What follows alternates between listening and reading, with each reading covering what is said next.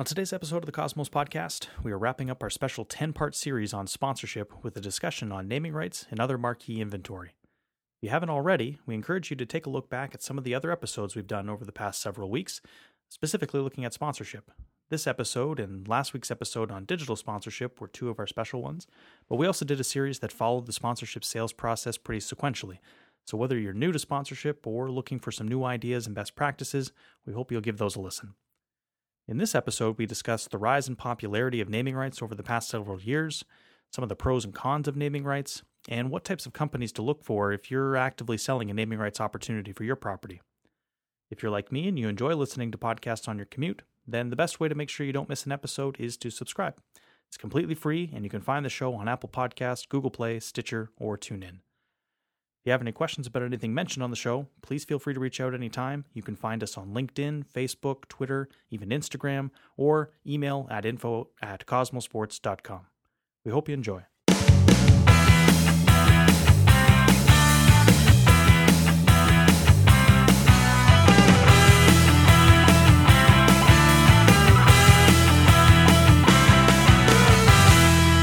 This episode, we wanted to really focus on naming rights and really the, the marquee uh, inventory um, that properties and organizations have. And uh, the reason being that you know it really seems like naming rights, or at least maybe the mindset about naming rights and the, the comfort of, of selling naming rights, is uh, a lot more prevalent nowadays. Yeah. Um, wh- why do you think that is? Well, first of all, I think it's interesting. I think it's a good final topic here for uh, this seminar because I think naming rights is a very new phenomenon relative to sponsorship. So you think uh, in Toronto, you know, the Blue Jays played at Exhibition Stadium. When I grew up, Blue Jays played at Exhibition Stadium. The Leafs played at Maple Leaf Gardens, and and more recently, or you know, I guess 20 years ago, the uh, the Blue Jays then played the Skydome. None were named and these are you know high profile teams imagine the toronto maple leafs in a facility that wasn't named so it's a very recent and you know couple of decades old phenomenon as far as naming rights both of events uh, facilities and of events. Um, so i think it's emerging and i think that's you know um, i think that's why the the uh, and, and why i think that is i think it's a great opportunity for organizations, and I know we're talking to a number of municipalities and nonprofits that are still oftentimes behind the curve and are maybe reluctant to name a building for somebody who's not an individual, um, but reluctant to name it for TD Bank or uh, Home Depot. And I think that eh, for those who are reluctant, it's a real missed opportunity. Um, so from from the property side, uh, you know, makes a lot of sense. It, as we'll get into, you know, pretty significant uh, revenue driver, revenue opportunity for uh, for for properties. Uh, for sponsors, though, it, it maybe uh, we're seeing it more often that this desire to seek out opportunities for naming rights. Why, why do you think it's um, maybe of interest to them more now? Well, I think it- so. Practical example: We're sitting here in mid 2018, and you know we're based in Mississauga, and the two facilities closest to us were both just renamed. There's Paramount Center, which is the, so people may not know the, the Hershey Center is now going to be Paramount, I think Center, and um, Powerade Center is CAA Center. Um, and both have there's two examples of two companies with very different interests. Paramount is a growing restaurant chain that wants their footprint to be stronger. They're going to have food options in the facility, so they have a direct benefit. But also, it's a really big opportunity for them to brand themselves. They're they're an they're a new company themselves. I think they're not more than 20 years old. You take that compared to CAA, there's a company that I think is 100 plus years old or 100 years old, and they've been in all. You think of them as automotive, but they've been in uh, insurance and travel and all kinds of things. So, um, and and they see the value, not the name, because everyone knows CAA. So you think, oh, why would they want naming? But they're also thinking that it's activation. It's maybe some of their other brands. It's cars driving by the facility and people haven't renewed their membership. And so you can see two very different companies that are spending um, north of a million dollars over uh, a period of time because they really see value. So I think it, I think it's an example. Each company has different motivations, but they're they're game changing decisions. Those are big. Um, those names are going to be said tens of thousands of times, and that's different from a traditional sponsorship. Right. so so with that understanding you know it's it's a lot more common now a lot more uh, you know people's mindset a lot more open to naming rights and companies are seeing the value in it big opportunity for properties um, so what we're going to focus on today is really first is you know talking about just some examples of this rise of naming rights and and how much more common it is now uh, we'll also talk about the value of naming rights and from both sides um, you know where you know where sponsors see the value in it, uh, where properties can can really see the value in naming rights, what factors really drive that value uh, through uh, through naming rights partnerships, uh, and then we'll take a look at some of the companies who are more likely to purchase naming rights uh, with through some examples that we'll show. Uh, so just to, before we get started, um, we do normally like to talk about just a, a, definition, so everybody's kind of on the same page of what we're talking about here. Um, so, so naming rights, um, you know, really it's a you know it's an advertising it's a sponsorship agreement where a company agrees to purchase uh, the the name of the event or the facility or something like that and they usually will replace the the traditional name with their corporate name so the example here being you know the rogers cup it's a atp tennis event in in, in toronto um, it's the rogers cup or the rogers center so that, that those are kind of examples of, of naming rights uh, but you can also look at it as on a couple different levels. So there's you know title sponsorship, which is really that example of you know Rogers Cup. Um, they're titling the event or they're titling the the facility. Uh, and then there's presenting sponsor, which kind of gets um, included in kind of the naming rights um, moniker is, is in presenting sponsorship. And that you can see in the example here on the screen is the presented by National Bank. So that's kind of a presenting sponsor. Right. Tends to be a very, still very high level uh, marquee sponsor for, for a property, um, but just slightly different from maybe the title sponsorship. Uh, and then you get some cases like the Rogers Cup where you actually have a title sponsor, Rogers Cup, and you've got a presenting sponsor, National Bank. Now, yeah. those are probably a little bit uh, more rare.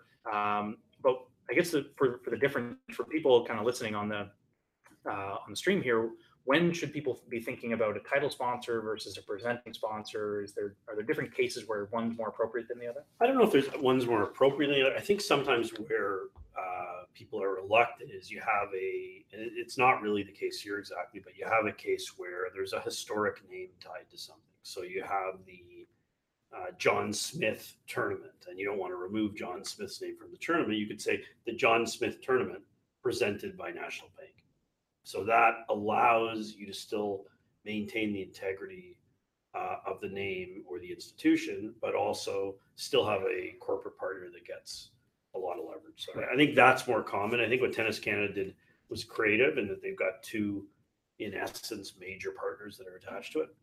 What you'll see is you'll see arenas or facilities where, um, like CAA Center, CAA Center is the building, but RBC in the past has named one of the rinks inside the building. So you could play at the RBC rink in the CAA center. Right. Um, so that, you know, there's, there's concepts like that as well. Yeah. Yeah. We've, we've seen that too with, um, uh, you know, the city of Kitchener, we, you know, the box office is, yeah. was named, uh, certain lounges and areas being named.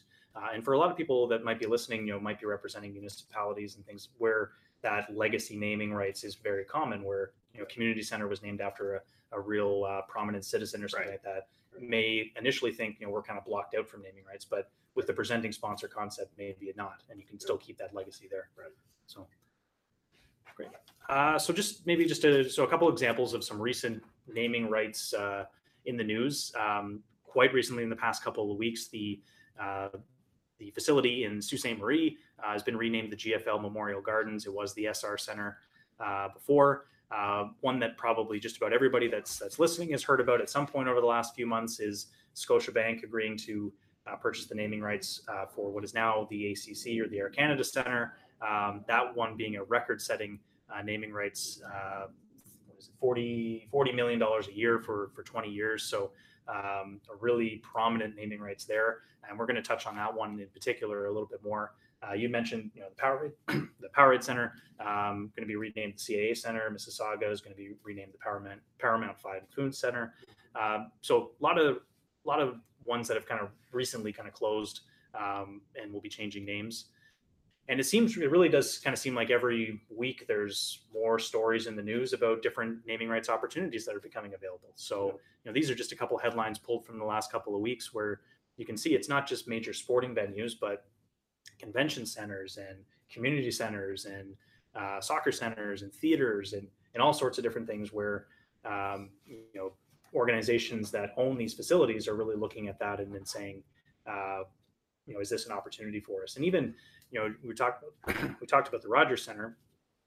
Since the uh, Scotiabank naming rights, you've even heard talk of the, the Blue Jays and Rogers considering selling the naming rights to Rogers Center, even though the team um, or the team is owned by Rogers and the building's owned by Rogers. Right. You know, have to think that's because you know just down the block you see somebody getting eight hundred million dollars for their naming rights.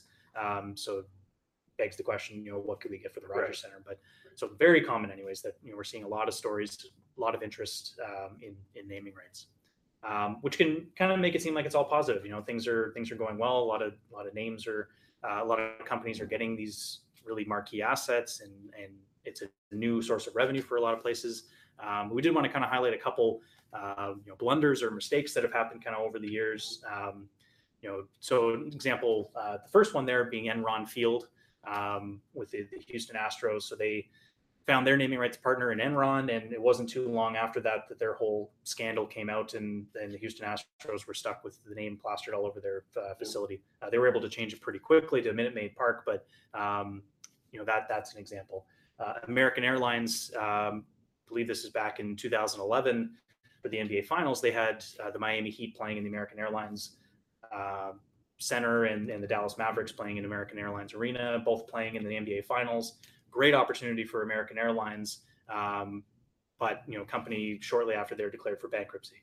Um, third example, uh, where the Oscars were were held or still are kind of held uh, for many years at the Kodak Theater in in Hollywood, and uh, you know Kodak uh, going out of business and and you know kind of have to look back on that expense and say, you know, was $75 million for, for naming rights a good business business decision if shortly thereafter we went out of business. So, so we, we share these really just to kind of show that, you know, it's from on both, you know, in the case of the Houston Astros, you know, that is going to reflect poorly on the team.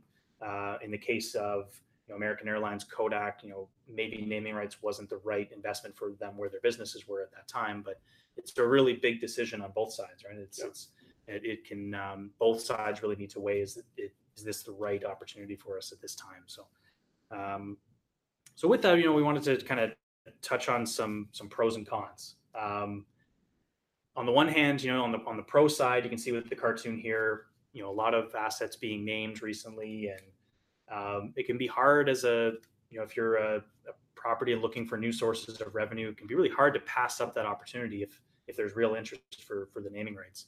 Um, on the con side, you know, this is where a lot of people kind of think this is where naming rights will lead us to is where you, you go so far that, you know, an example here where, you know, you end up naming a fountain the Procter and Gamble Febreze fountain. And maybe that's, you know, going a little bit too far, not really in the spirit of it, but um, I guess there's pros and cons to it, right? Yeah, I think there is. And I think, but I would say, you know, the con in that picture, I mean, it's a fun, you know, fun analogy there. What I would say is that most people probably listening to this webinar are overly concerned about the con, uh, whereas the we're a far ways away from that. In other words, I think sure you want your partners to be correct fits in naming rights, and ideally you don't want to be in a position where you take the first check that comes in the door or the first payment that comes in the door and you have a correct partner. But again, I think you know people were elected. I, I again Skydome, and you know people would always say, "Oh, I'm going to call it the Skydome forever." Well, there's still some people that call it the Skydome.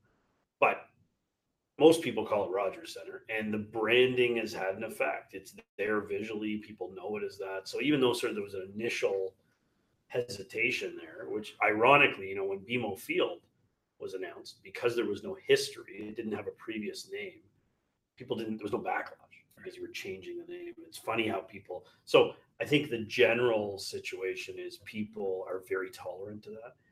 You know, conceptually people say, oh, I don't advertise on jerseys and don't do signage and don't do naming rights. It's just another one of those pieces that I think people are comfortable and you know hopefully you can get a company that that not only just sees really good value in uh, being there. So I agree. There's a there's you can go too far, but I think we're closer to you know the not going far enough at this point. Right.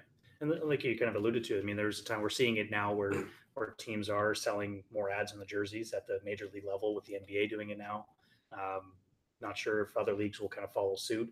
uh, you know, I know you've kind of told me stories of, you know, there was times when on the outfield wall in baseball, I was thought of can't put signs on the outfield wall in baseball. Um, so it, it's just that, you know, that evolution over time, right? Coca Cola was the first. Funny story. Coca Cola was the first when Coke they had a bottle, a big Coke bottle in the outfield of Fenway Park. It was the first. Uh, and it wasn't even exactly signage. The argument was it wasn't a sign; it was actually a Coke bottle behind the outfield and there was huge debate. Major League Baseball battled, arguing, saying you can't do. You don't have to go that far back to look at Major League Baseball, where there's no signage. You know, it's it'll distract players. It's just not.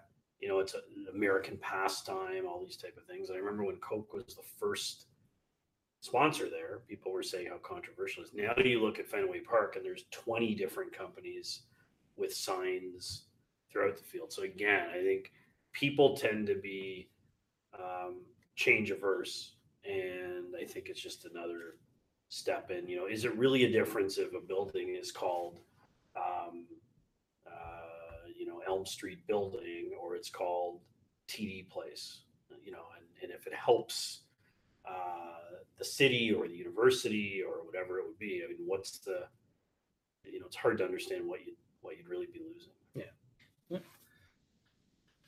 Uh, so, so a couple kind of some other pros and cons. Um, obviously, on the pro side, I think the, the biggest one that weighs on everybody's mind is that this is a significant uh, source of revenue for us, or could be.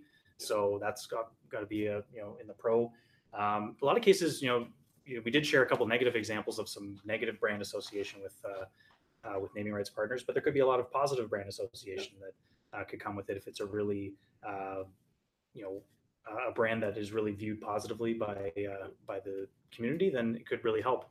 Um, and some other you know marketing support. You know that if that uh, company is is investing that significantly in the naming rights, they're you know they have a vested interest in in the facility being you know used and in having a lot of uh, foot traffic coming through for events. So you know there might be some uh, you know more in that kind of partnership sense might be some support there. And one of the best again I mentioned, but BMO Field when they did uh, you know, BMO sponsored BMO Field. I think that was a great example of they put their name on the field, they put their name on the jerseys of TFC in the first ever game at BMO, and it's famous because you know it's a controversy because everybody threw their seat cushions back on the field, but they were BMO seat cushions, and they did things to enhance that brand when it started. It gave TFC instant credibility.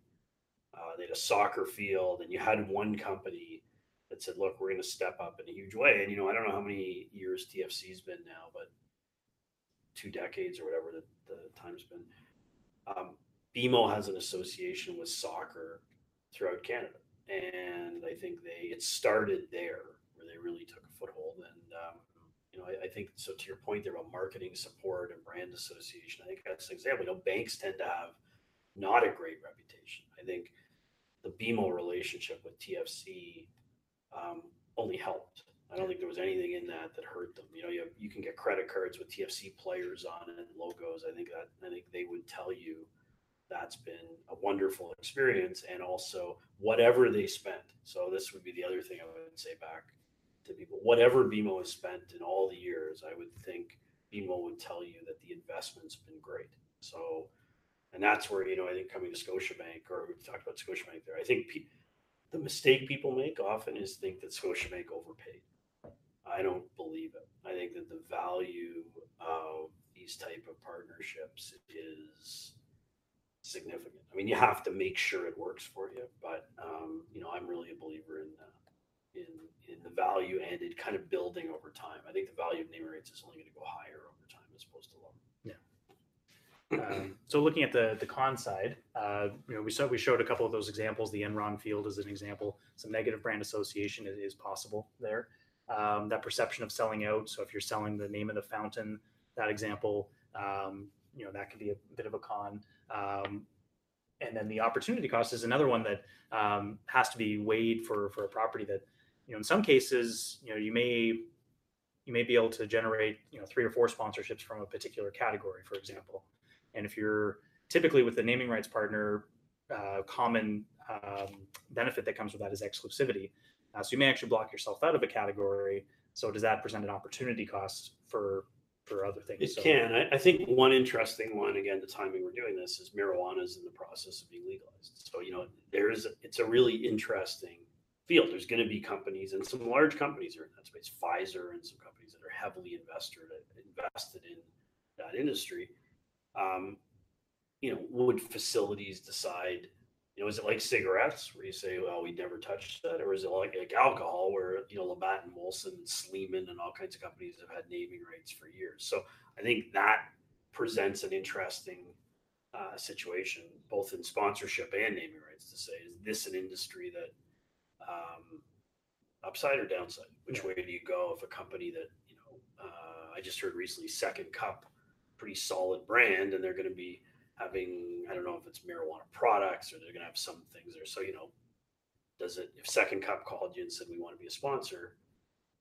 Is there any negative, positive, neutral connotation? So I, I think I think what's interesting is to, to your point there, you got to weigh all the different things and make a Yeah. decision on on what fits.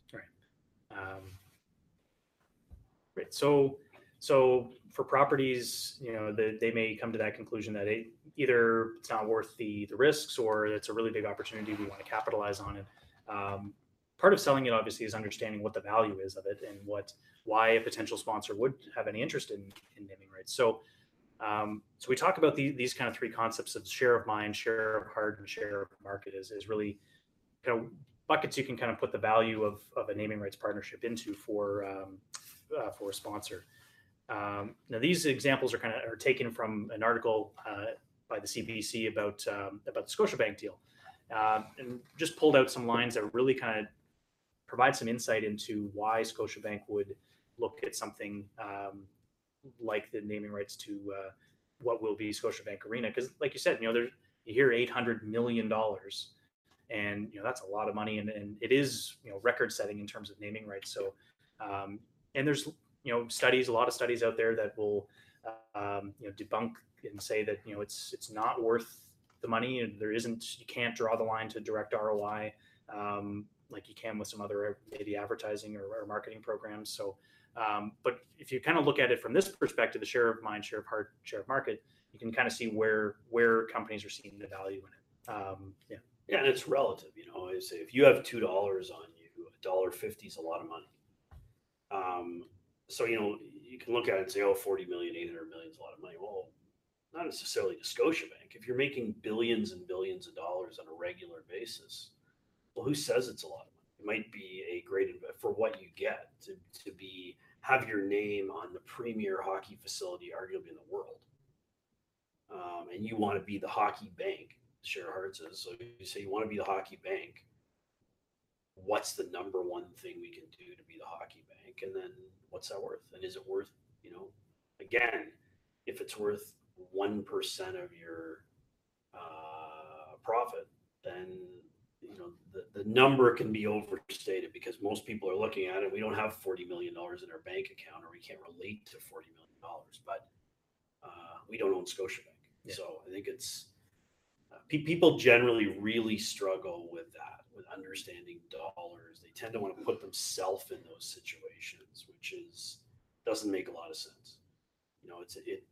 You have to try and put yourself in the not even in the position of the employee at Scotiabank, but the company itself. It's the company's funds. And is it a good investment for the person sitting there with X billion dollars? And again, I would argue that as you say here, that they, you know, it's an ability to achieve achieve their goals in all three areas for Scotiabank.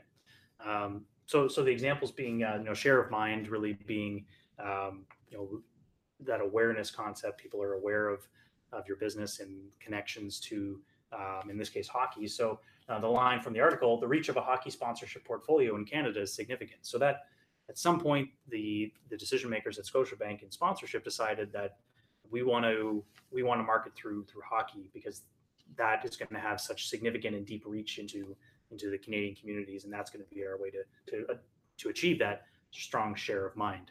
Um, the second one, share of heart, and that's really you know appealing to the emotion of uh, of consumers. And uh, the line from from the article there, they've declared themselves as Canada's hockey bank. Um, so again, a very conscious decision to uh, tie themselves to hockey, something that a lot of people would consider very strong part of Canadian culture. Um, so as if Scotiabank can really position themselves as Canada's hockey bank, then all those people that really you know consider themselves deeply passionate about hockey might just have a better feeling about Scotiabank, right? Uh, because of that. Right. And if you're Canada's hockey bank, can can Toronto Maple Leafs really play out of the CIBC Center? It's a problem. It's it's you know it's hard to make to reconcile those two cases. So I think that's where um, you know and, and, banks for the banks the banks in Canada yeah it's in part because they're very profitable.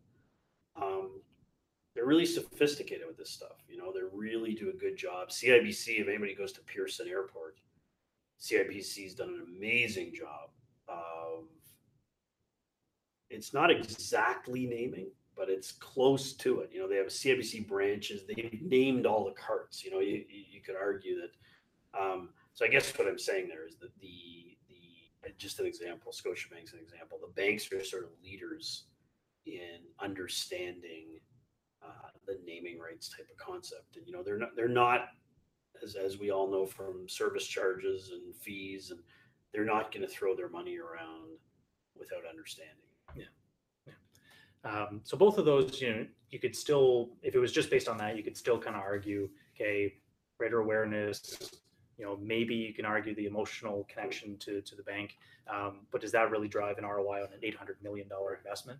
Uh, but this last, the last point, share, you know, share of market, and again, another line taken from from the CBC article, and this is quoted of um, one of the VPs of, of Scotiabank who said, you know, consumer research done for the bank uh, that shows that uh, people who are aware of its financial support for hockey are three and a half times more likely to consider using its services.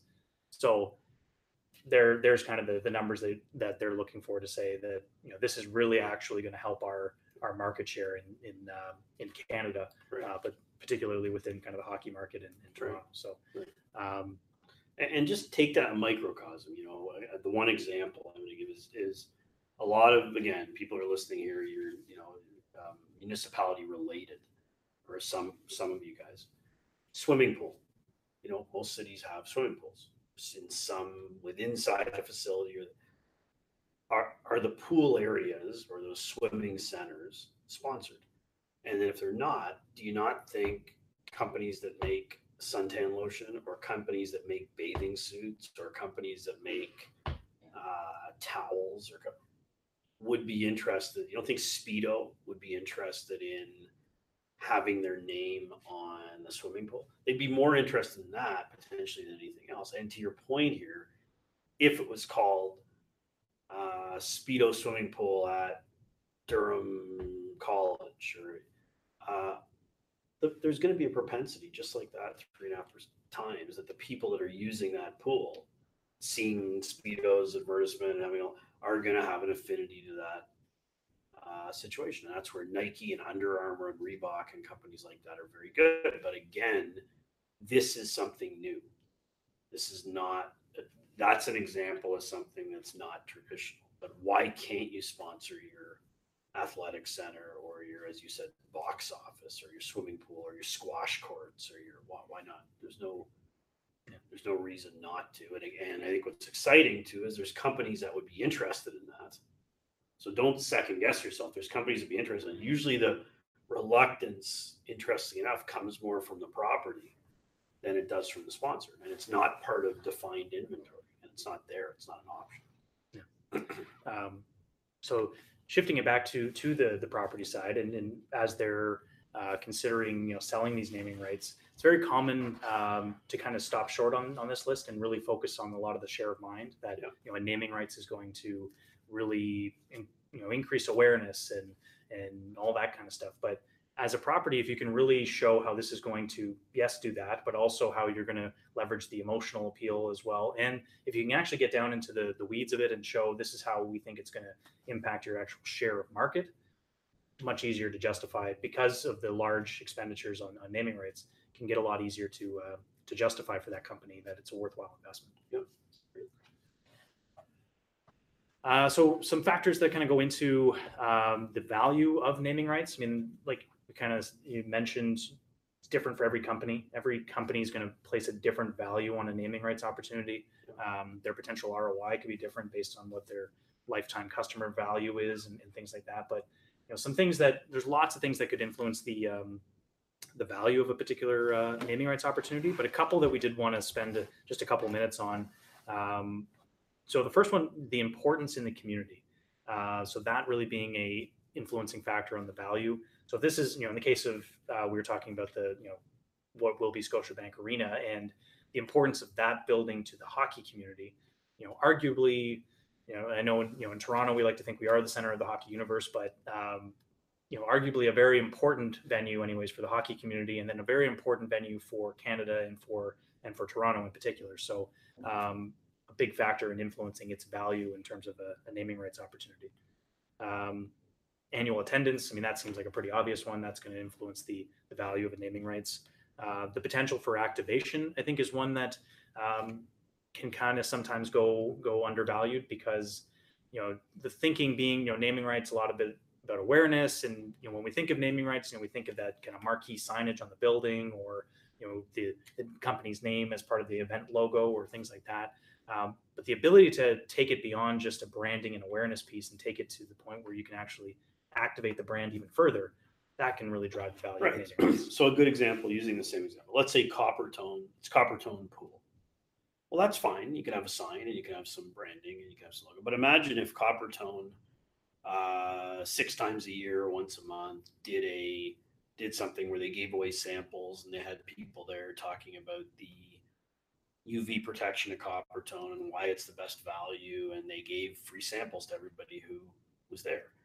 Um, you would think that a percentage of those people, not only that are at Coppertone pool, not only that got free samples from Coppertone, but are also there's a propensity. There are people that probably like swimming or have some you know involvement um, a percentage of those people, the next time they go to buy lotion, probably going to buy Coppertone. So if you can look at that and say, okay, 10%, 20% of a thousand people are converted to use our product, that's powerful. So that, that's where the activation comes in. That's a lot stronger than just putting your name there. And that's the onus is on the property. The onus is on you guys here to help the sponsor come up with that you know, I think a mistake, you know, is going to a sponsor saying, "What do you want?" Um,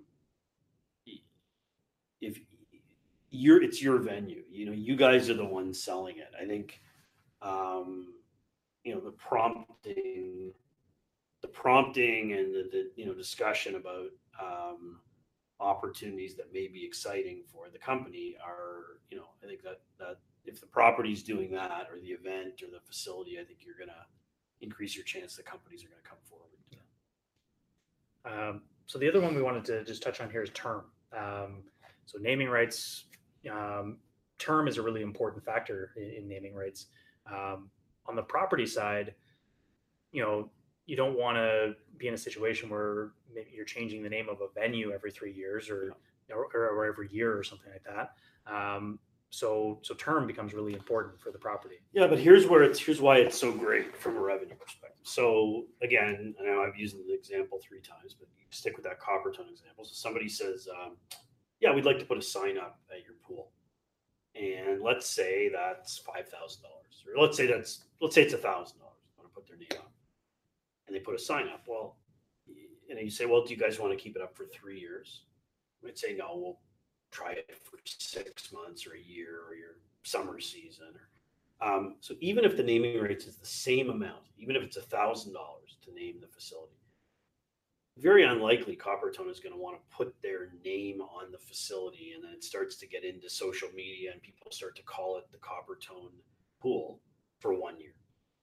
So what happens is what would have been a one thousand dollar sponsor could be a $10,000 or $5,000 naming rights partner because companies understand very well that if they're doing name if they are doing naming rights there's going to be value and you know you're paying for signage and there's going to be value in longer term. So terms important but again one thing about today as opposed to some of the other seminars naming rights is much easier to sell on a longer term than almost any other form of sponsorship right and if i'm if i'm the sponsor too um, you know, on the one hand, I, I may like the flexibility of, of short term, uh, but on the other hand, like you said before, you know, naming rights, the value of them is likely going to continue to go up. So a longer term actually gives me an opportunity to lock in a price over the course of the next 10 years or something. Maybe ends up saving me money in the long run. Does, and it also takes people a while to start calling it the Coppertone pool. So you know, say I'm going to the I'm going to the um, Ajax pool, and if you've been going to the Ajax pool for five years, and all of a sudden it's called the Coppertone pool, you're still going to probably call it the Ajax pool for a while. Eventually, in order to get that in your head and everybody else's head, takes time. It might mean you have to go there 20 times. So it might be by the third year that you're finally calling it the Coppertone pool, and all of a sudden they take their, you know, they pull their name down. So again, the the value for a company in doing this is in repeating over and over again. I mean, there's lots of studies on retail. Costco is the most, you know, we've done some work with Costco, and Costco is the most notorious for very few people buy a new product their first time through Costco. So if you see something, you see, hey, they've got a television there and it's great, or they've got, or hey, they're now selling golf shirts, something as simple as that. The first time you see them there, you might still buy your bread and milk and say, oh, they had some golf shirts. It's gonna it might be the third or fourth time you come through there that you actually purchase a golf shirt at Costco. And I think it's the same thing here that it takes it's just the way our minds work. You know, to absorb that name of a facility is with a company is gonna um, take some time. Uh, so just a couple, you know, t- kind of typical assets that go along with naming rights. Um, there's the obvious ones that I think everybody kind of associates directly with uh, with naming rights. So things like the marquee signage. So a picture here of T-Mobile Arena, uh, the new arena in Las Vegas, uh, currently hosting the uh, Stanley Cup Final. Um, but some dominant branding for T-Mobile there, uh, both you know statically on on the top of the building there, but then the massive LED board on the front there. So you know th- that's pretty common with with naming rights. So um, regardless of the size of your event or facility or anything, that's one thing you do want to keep in mind is how, how are we going to ensure that our our naming rights partner, that you know, a, you know, patron coming in is not just seeing you know uh, sponsors kind of scattered evenly across that they really get that feel that oh the naming rights partner has a dominant presence here. Um, you know, there's the the logo, so custom logo for uh, for venues or events that includes and integrates the the sponsor's uh, name and, and, mark into into that logo. That's fairly common. Um, then there's all your other things. You know, your directional signage, your web and digital uh, exclusivity. We talked about is a big, um, pretty standard that comes with most naming rights. Is that there's going to be exclusivity for that category uh, along with it. But all that stuff really is is really kind of surface level. It's the it's the tangible things that come along with the naming rights. But what what they're really buying, and it's what you kind of just touched on there, is that it's the casual conversation between two people. Right. Um, you know, where's the game tonight? It's at the Rogers Center. Right. Um, where are you going swimming? Going to Coppertone Pool. Like that's really the the asset that they're they're buying is that yeah. the casual references uh, between people. So. Um, so wanted to kind of touch on who who are the like who are the companies that are most interested in and most commonly interested in naming rights opportunities? Uh, and we took a look at some of the the ohl uh, buildings and their naming rights partners and it can serve as a pretty good example of of who is most commonly interested in these types of opportunities. So if you look at you know, the meridian center in st catharines uh, sleeman center in guelph the budweiser gardens in london um, one thing that all those naming rights partners have in common is headquarters or a significant footprint in those communities. Uh, so one thing that we find is very, very common amongst companies that are looking to do naming rights is that they have a strong local footprint, whether that's a significant number of employees or you know a significant um, you know number of customers um, that are in that area, some sort of significant uh, local footprint. Um, they also this is a big play to, to get into a naming rights. Um, so tends to be a company that's looking to be that dominant leader in, in their category for that market. They want to they want to differentiate and, and, distance themselves from their competition by showing that they're on a completely other level than uh, than their competition.